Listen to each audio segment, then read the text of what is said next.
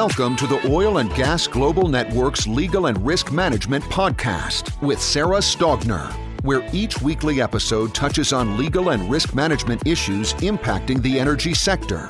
Visit our website at www.oilandgaslegalrisk.com for more information on today's episode, past episodes, and upcoming OGGN events. Good afternoon. This is Sarah with the Oil and Gas Global Network's Legal and Risk Management podcast, sponsored by ThoughtTrace, developers of Alley, an artificial intelligence platform that reads and understands energy agreements and contracts to quickly find critical data. Make sure you visit thoughttrace.com slash podcast drawing to sign up and enter into our weekly drawing for this amazing portable power bank that works better than the fancy one that I bought at Sam's Club months ago. So you got to go check it out. Well, that's good. Maybe we can make sure that we're all powered up and ready to go. Yeah, right. So I've got Alex with me today, and Alex has been gracious enough to sit here and chat with me on insurance and legal issues.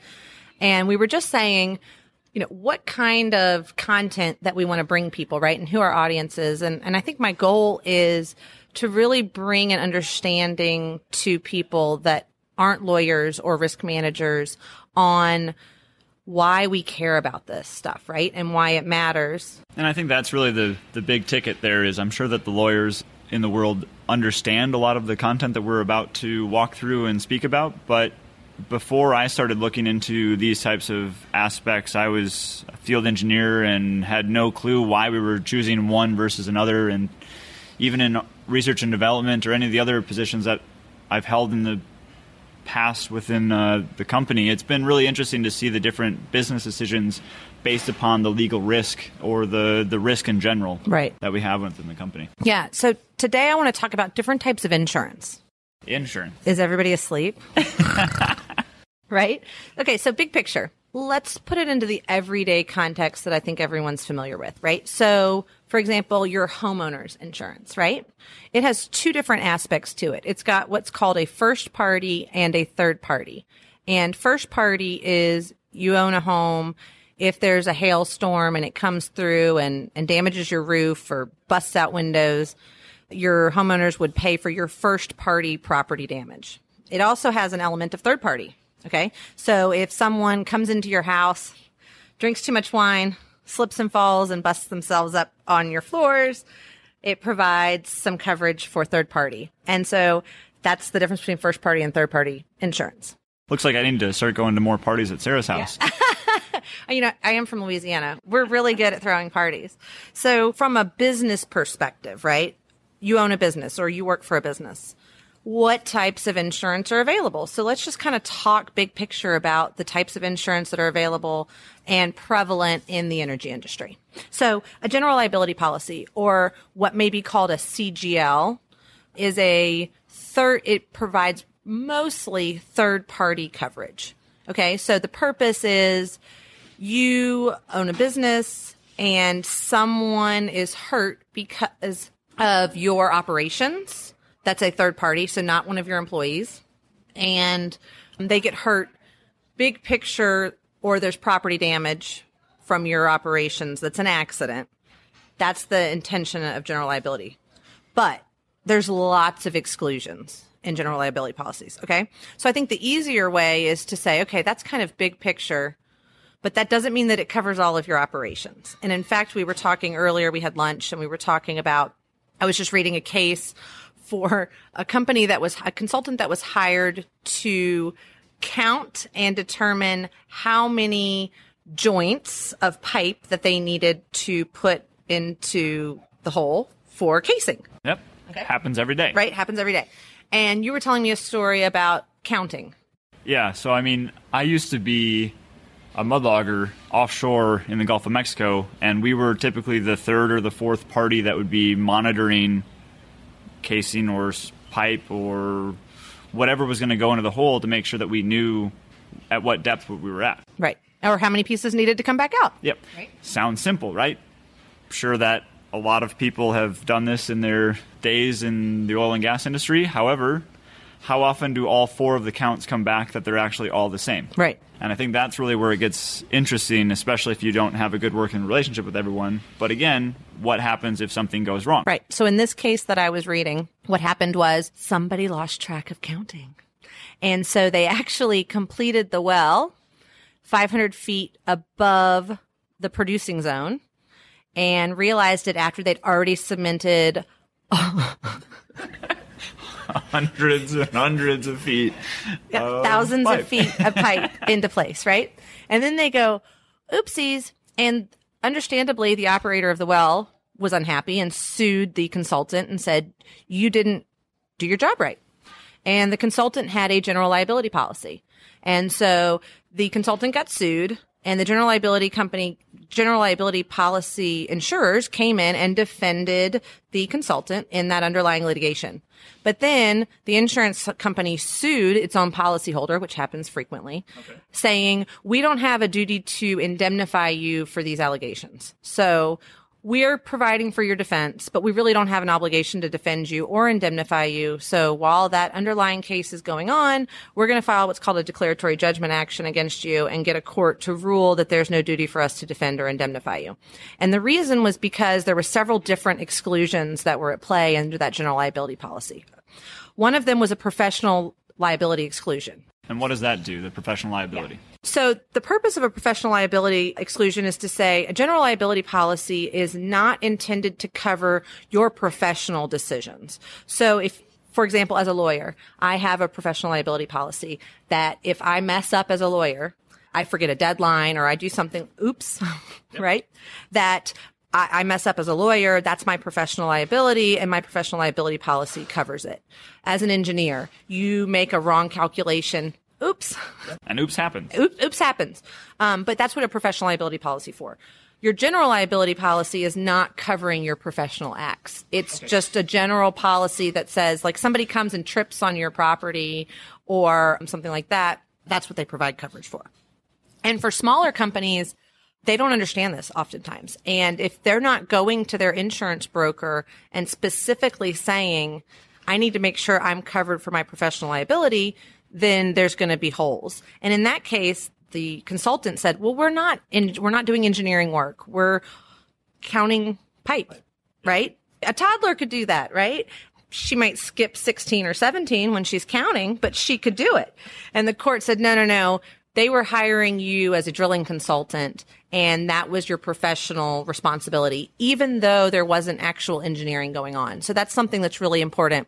It's kind of that oil field engineering of, though we carry the title of engineer, a majority of our engineers in this industry really aren't doing the number crunching equations, differential equations type of stuff that you might classically think about in the school or academia space. Right. But on the day to day basis, it is still considered to be engineering. Right. And you need to make sure that you're covered for that. Yeah.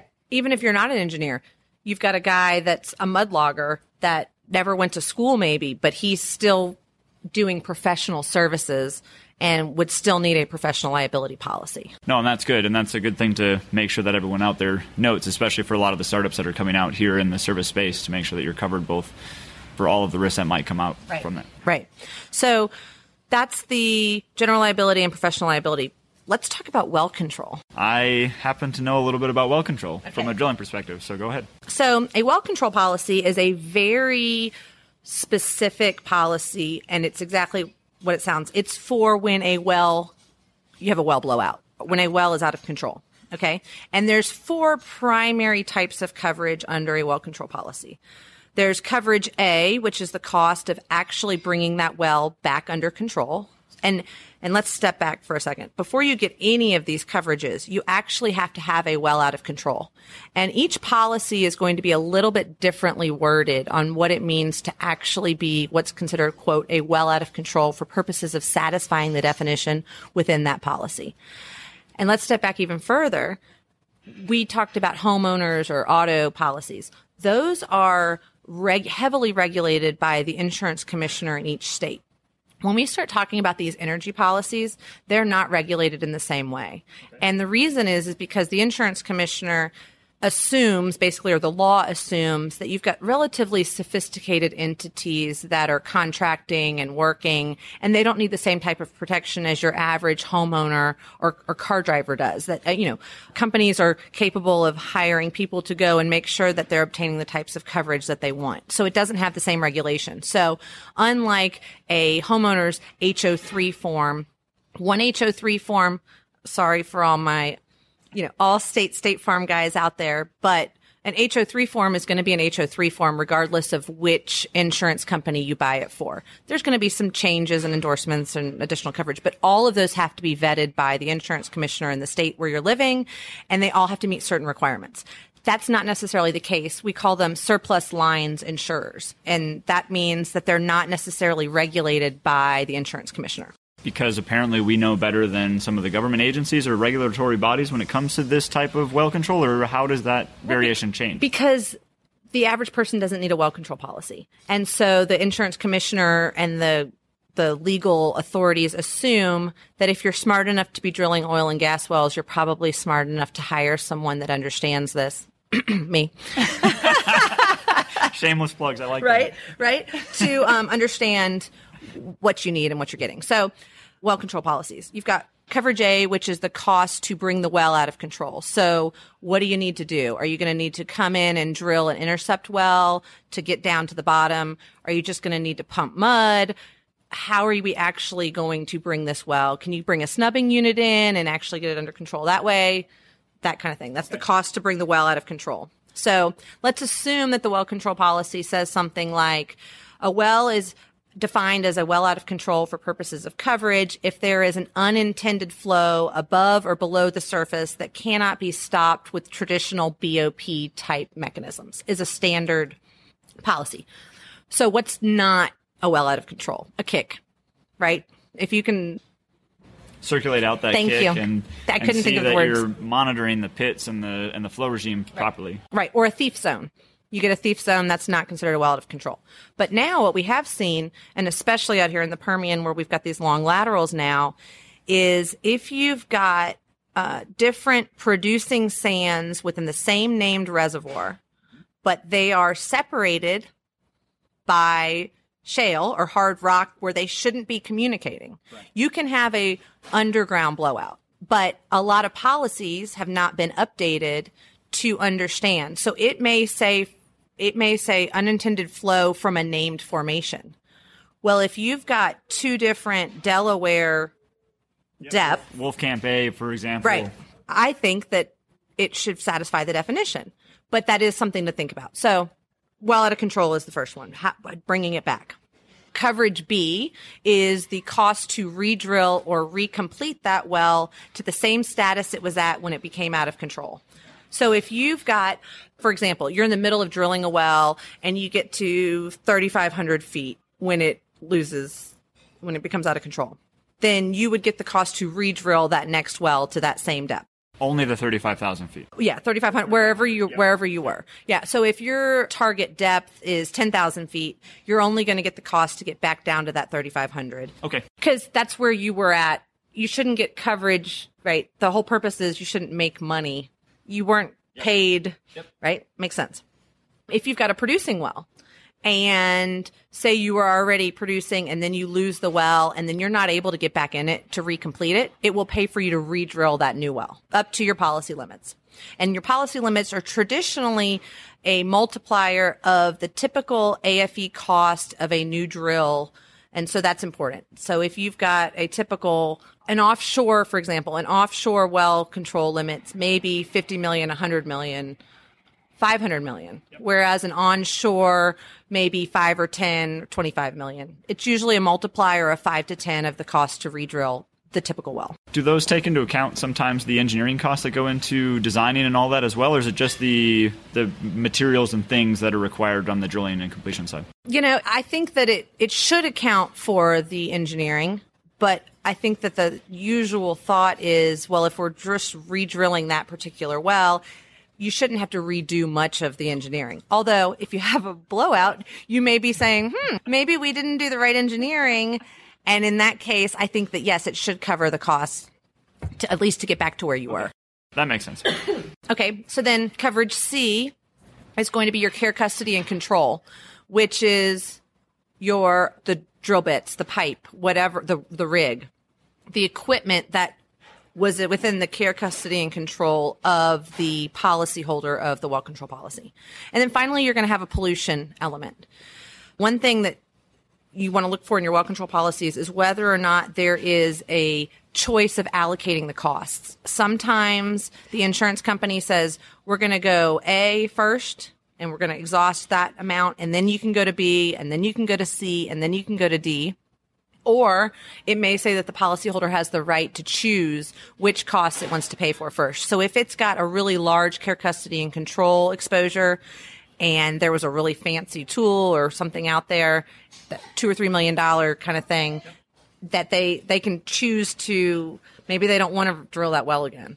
Right. Which makes sense. Makes right. sense, but it's it's often something that you have to ask for. It's not necessarily automatic. So just I've seen that and somebody out there that's listening may not have ever had that issue. So something to think about. No, it's good to make sure that you're covered on the risk side for things that you're not expecting to see, especially when it comes to these drilling of wells and the variations that happen in the subsurface environment. Right.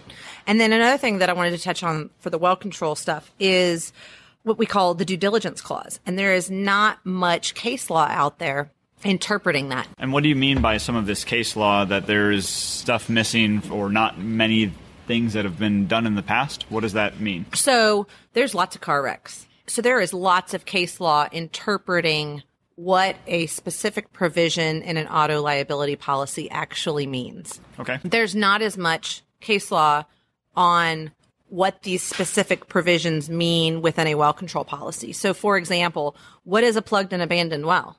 If there's no definition within the policy itself, is a plugged and abandoned well one that was actually plugged in accordance with the regulations in force at the time when the well was abandoned? Or is it any well that's been designated as plugged and abandoned? Does it actually have to be plugged? You know, if the policy doesn't have a definition, I have litigated that issue and it didn't have a definition of what a plugged and abandoned well is. And we said, well, if it's designated as plugged and abandoned and everyone thinks that it's plugged and abandoned, then it's a plugged and abandoned well, unless it doesn't have any plugs in it. And then there's no intention of plugging it. In my mind, that's an abandoned well. Yep. It's not plugged, right? It missed the P instead of just the A. Or it's a temporarily abandoned well. And is there any temporal element to being a temporarily abandoned well? Maybe the operator at the time intended to just temporarily abandon it and then they never came back on, you know, to put a Christmas tree back on it. They just left it. And that's been a big, I think, challenge that we're having right now in the industry in general is as these wells are aging and we're going through the life cycle of some of these wells is how are we handling going from the primary recovery into secondary or tertiary recovery in a conventional space? But also what are we going to do and how do we define that P&A activity or plug and abandoned well programs for unconventionals when we don't know what that future is going to hold for that well in the next 70 or 80 years. How right. do you define what is a P&A on a on a shale well? Right. And I don't know this. Maybe you know this and maybe you don't.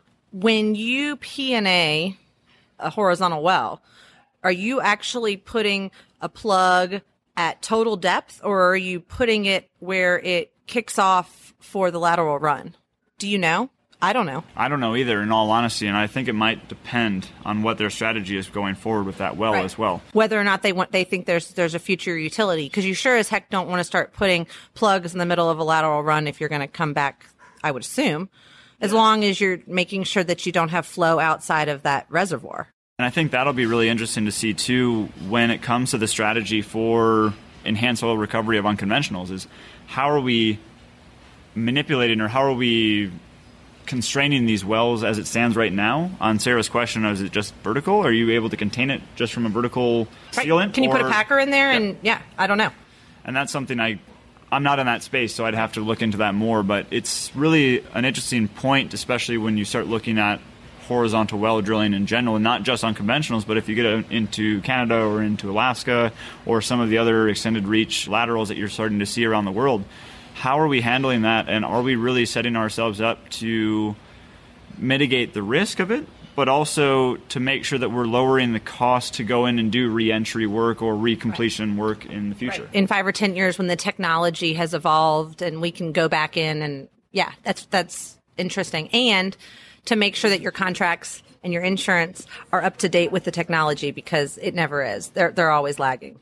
And that's something we were talking about too on the on the cement evaluation side of it is how do you define what is a, a good cement job on some of these wells that were plugged and abandoned in the 1950s?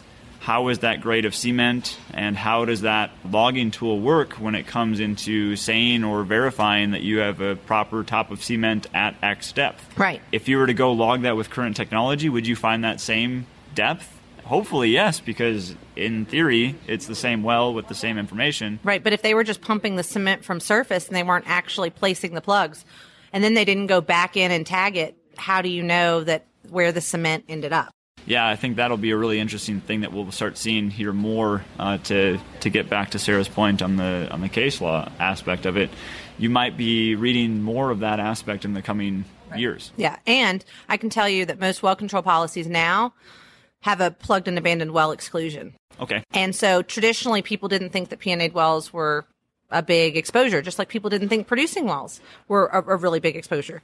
Most of the times when you have blowouts, it's while you're drilling or you're actually working on a well.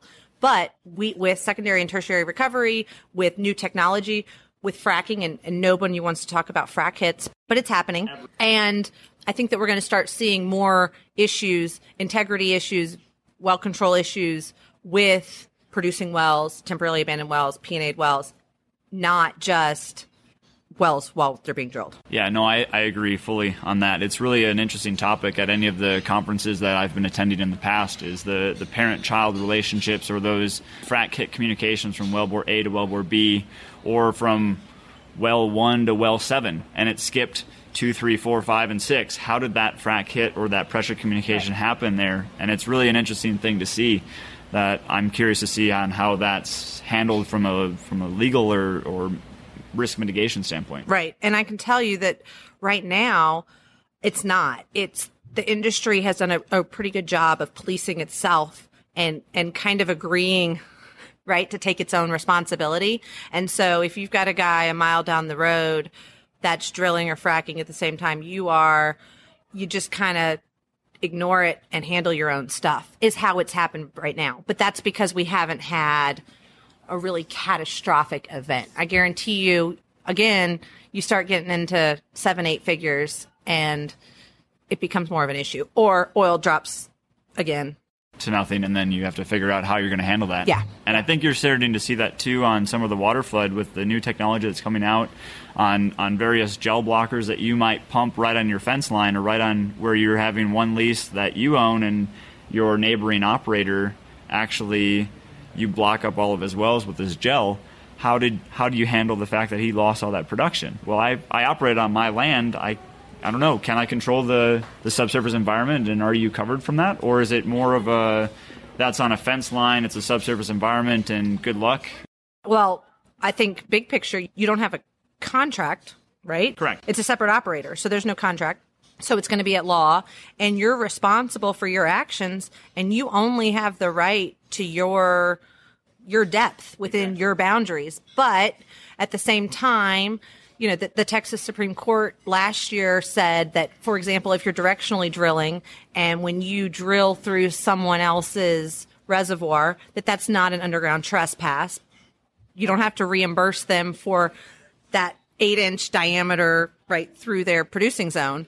But an eight inch drill through a producing zone on your way to another spot where you're directionally drilling is significantly different than clogging up someone's production with your gel, right? So, no, I think it's definitely going to be an issue. And there's no insurance for that that I know of. That's, why I just thought I would ask you. Yeah. Sorry, point blank on a on a podcast, but I think that that was kind of an interesting point that someone brought up to me the other day in one of my discussions that I was having, and I I was fascinated by that kind of discussion. And since we typically in this industry are more of a handshake, let's make sure that we do the right thing the right time. But I didn't know if there was any coverage for that type of association. Not that I can think of right now, unless it would be under your professional liability. In there may be some coverage there for saying you caused damage, but then you're going to have issues because it's not a customer. Correct. So yeah, there's there's definitely some interesting coverage issues, and I think I want to research that and think about it a little bit more, and then I think we could do another episode on these frac hit underground decisions, kind of the implications behind that on your contracts, insurance, and just generally liability. I think that's definitely. Yeah, definitely no, I- it's a big hot topic for any of our operators out in the Delaware Basin, especially in New Mexico. When your well paths are often crossing, or you have to do joint ventures, or you have to do these types of agreements with other operators just to make sure that you can hit your lateral length that you're wanting to hit that gets the optimal production out of the ground. Yeah, no. We're going to come back to that. Thanks, Alex. Yeah. Okay, so we got a couple more minutes for today's episode. So we've talked about general liability policies, we've talked about well control policies and professional liability. Let's talk about just big picture some of the other types of coverage and then we'll come back because I think the other ones are going to need some more time. So pollution is a big issue that I'm going to do an entire episode on pollution insurance because it's a huge issue in our industry right now that if people haven't been privy to it, there are policies out there that are still being written that have major issues Absolutely. Okay, so we'll talk about that another time. Cyber is another one that we're going to talk about. So everyone sees, you know, the Target breaches and the Home Depots, and they, they say, well, we don't have credit cards. People aren't paying for stuff on credit cards on our website. We don't have a cyber exposure. But if you go and Google it, I, I dare y'all, please go and Google energy industry cyber attacks. Our industry is actually the second most targeted in the entire world. And we have not necessarily so much of a financial risk. We have a people property environment risk. And so with the invention of the Internet of Things and the interconnectivity of sharing of information and emails and just the electronic nature of the world that we live in today. And there is a very real risk of someone using, for example, a service company's server to go in and hack remote valves and open up flow lines or open up pipelines that shouldn't be opened. Or if you've got a processing facility that's being shut down to be worked on, remotely accessing wells and valves and processes and essentially creating bombs or other really catastrophic losses. And I can tell you that those, most of those risks are excluded under your general liability policy and your pollution policies. And so the cyber is a really quickly evolving area. And we're going to have another episode that strictly talks about cyber policy. No, that's great because I could go into so many details of where the possible things are changing from that aspect of it from a service company's perspective. And it's amazing to see the differences of that and Yeah. where the trends are kind of going right now for more of that remote operations and connectivity. directors and officers and errors and omissions for governance. So company decisions, right? Say there's a decision to not implement a certain technology or to not do something and then something bad happens. The protection to make sure that your board of directors and your CEO and the people at the top of the company that are making these really big decisions that there's coverage for them in the event that things go bad. You've also got, you know, for publicly held companies and decisions for if there's a stockholder that sues or something like that because of the stock prices. Those are totally separate issues, but there is standalone insurance for that. You've also got employment practices where if someone says you discriminated on the basis of sex or religion or another protected class, or I'm not getting paid the same because I'm a woman, or I was sexually harassed, you know, I mean, in 2018, those are major issues that are potential liabilities for any type of entity, not just the energy sector, but something that people need to think about. All industries in general right now are it's a big topic for sure. It is. Property. We were talking at the beginning of this episode about the difference between first party and third party. And a first party property policy is intended to cover your property. So if you've got a facility, for example, your building, you know, your equipment, all of that's going to be your first party property and that's scheduled. So in other words, you submit to the insurance company a list of all the things you want to insure. Here's all of our compressors or here's all of our cranes, right? And here's the value of those. And it's more like a, an auto policy or a homeowner's policy in that I'm, I'm insuring the specific costs to replace my property in the event that something happens. And then you've also got, for example, if you're using aircraft or drones or helicopters, right? So aviation policies, those are standalone. If you're using any type of boats, eh, if you're maritime offshore, you've got hull and machinery and, and P&I, which stands for protection and indemnity. So those are all more specific. And again, we could spend an entire episode on the issues in those, but just big picture. No, it's good to, I think, cover the big picture aspect of it just so that some of these terminologies that are getting thrown around in some of the board meetings that you all might be involved in or just in general when you read it on your on your various forms that you have to submit to customers if you're a salesman or business development manager. So I think understanding some of these terminologies I think are important to understand why why we have all those pages of things that you should be reading but probably don't. Right. And then the last is your umbrella and your excess policies and I'll just spend a couple minutes. An umbrella policy is bigger. Think think about an umbrella, right? In that there are underlying policies that have to be exhausted, but if for some reason, say your general liability policy doesn't cover something, then an umbrella policy will have some broader wording that will, what we call drop down to provide coverage above the self-insured retention. So for example, if you've got a million dollar general liability policy and then a five million dollar umbrella that sits on top of that, and something's excluded, it may have a hundred thousand dollar self-insured retention where you, as the policyholder, are responsible for paying that first hundred thousand, and then the insurance will pick up on top of that. Is that fairly similar to uh, personnel or household uh, umbrella policy, or is it much different in the oil and gas industry? No, I mean I think the big picture it's the same. So the umbrella sits on top, and then an excess is what we call it's usually what we call a follow form excess, and it just simply provides additional limits on top of the underlying. And whether or not their underlying policies are exhausted, we could spend a whole 30 minutes talking about the issues on whether or not, for example, if there's an issue of coverage and you settle with your first layer insurance company, making sure that you quote exhaust that policy. So if there's a hundred million dollar loss and there's an issue and you say, okay, well, we'll cover two million of it if you cover three million and then we exhaust that five million to get into the next. Okay. There's lots of issues there where you may not actually be doing that. So again, it's always complicated, yeah. right? That's why you have to have your good lawyer and legal team. That's what sure keeps that- me in business, right? Can't make it too simple. But yeah, so thanks for joining me again, Alex. And Make sure, again, you guys, to go to thoughttrace.com slash podcast drawing to sign up for our portable power bank. Sounds good. Thanks, sir. Thanks. If you guys could do me a favor and like, leave a review for this podcast, that's the best way for us to get exposure and let other people discover how much fun we can have reviewing insurance and risk management issues.